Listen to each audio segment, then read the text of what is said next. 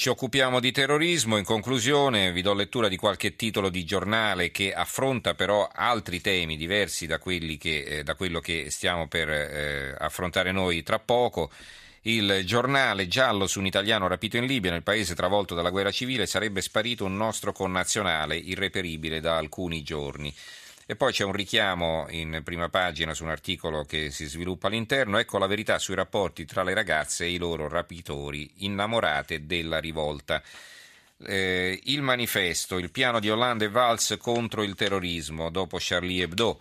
L'avvenire eh, ha un articolo di fondo firmato da Riccardo Redaelli, tensione nella penisola arabica, i calcoli e il terrore. E Redaelli di che cosa parla in questo articolo? Parla delle conseguenze del colpo di Stato nello Yemen. Noi invece parliamo dell'attentato che eh, c'è stato ieri eh, mattina a Tel Aviv e insomma eh, un attentato che eh, stranamente non viene richiamato nelle, quasi, in quasi nessun, da quasi nessun giornale in prima pagina, forse perché non ci sono stati morti, però la gravità di questo attentato è ugualmente eh, notevole, perché qui stiamo parlando di una persona che è salita su un autobus e ha cominciato a accoltellare tutti quanti i presenti. Ne parliamo con Maurizio Molinari, eh, corrispondente per il quotidiano La Stampa da Israele. Maurizio, buonasera. Buonasera a voi. Allora, intanto grazie per essere, eh, esserti trattenuto con noi fino a quest'ora. E, insomma, eh, cioè, è veramente qualcosa di allucinante. I controlli sono così ferrei in Israele che è difficile che possa passare qualcuno adesso con, eh, che ne so, con un'autobomba o con, eh, con armi da fuoco, eccetera. Però chiaramente non è che si può controllare tutte le persone che girano a mettere dietro a ogni, a ogni cittadino un poliziotto, no? E quindi io volevo parlare, oltre che dell'attentato, anche dello stato d'animo di fronte ad attacchi di questo tipo, insomma, di come gli israeliani sì. vivono questo momento. Sì, Stefano, ci sono state due novità.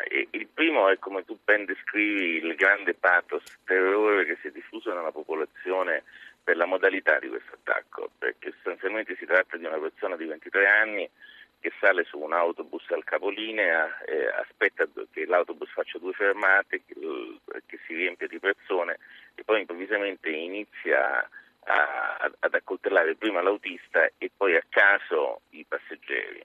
Quindi è una cosa che può avvenire in qualsiasi autobus, che può mettere a rischio qualsiasi persona. Non a caso molti dei feriti sono ragazzi che andavano a scuola, quindi naturalmente c'è il pericolo nelle famiglie e c'è obiettivamente l'impossibilità di rinunciare agli autobus, perché in un paese come Israele sono un primario mezzo pubblico di, di trasporto. Ed è una novità anche nell'ambito degli attacchi dei cosiddetti lupi solitari, che sono iniziati a moltiplicarsi da fine agosto in poi, perché fino ad adesso gli attacchi con coltelli, accetti, anche a alta velocità erano sempre stati per la strada ma non dentro gli autobus. E poi c'è una seconda novità che ha a che vedere con quello che il terrorista ha dichiarato alla polizia una volta in manetta in ospedale, perché è stato ferito da degli agenti e dopo il ricovero d'urgenza sono andati a interrogarlo, e quello che lui ha detto è stato una sorta di manifesto del terrorismo personale, dove lui ha mischiato motivi personali e motivi politici di estrazione diversa. Ha detto: io l'ho fatto per le vittime di Gaza, io l'ho fatto per le moschee di Gerusalemme, io l'ho fatto per i filmati jihadisti che ho visto su internet e che promettono il paradiso ai martiri della jihad. Mm. Quindi sperava Quindi, di essere ammazzato in sostanza. Sì, sperava di essere ammazzato, ma per motivi che uniscono il jihadismo sì, sì. islamista al nazionalismo palestinese. No, e poi no, c'è questo commento di Hamas che, anziché condannare questo attacco, l'ha definito eroico e coraggioso. Allora dico, come si può definire eroico? E cosa c'è di eroico e coraggioso nell'andare a coltellare la gente per strada, insomma, anzi sull'autobus?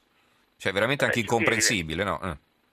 Eh. Evidentemente c'è l'intento di, di gruppi terroristi di estrazioni diverse di cavalcare questo fenomeno per moltiplicare gli attacchi. Questo probabilmente, questo è il motivo per il quale Hamas ha applaudito alla al gesto uh-huh. orribile e brutale è venuto a Tel Aviv. Ecco, dal punto di vista della sicurezza, eh, che cosa può fare di più Israele di quanto non faccia? Perché, eh, come abbiamo detto, già è un paese blindato, un paese nel quale eh, la vigilanza è massima, insomma, rispetto a qualunque altro paese del mondo. Eppure, come abbiamo visto, non, non basta.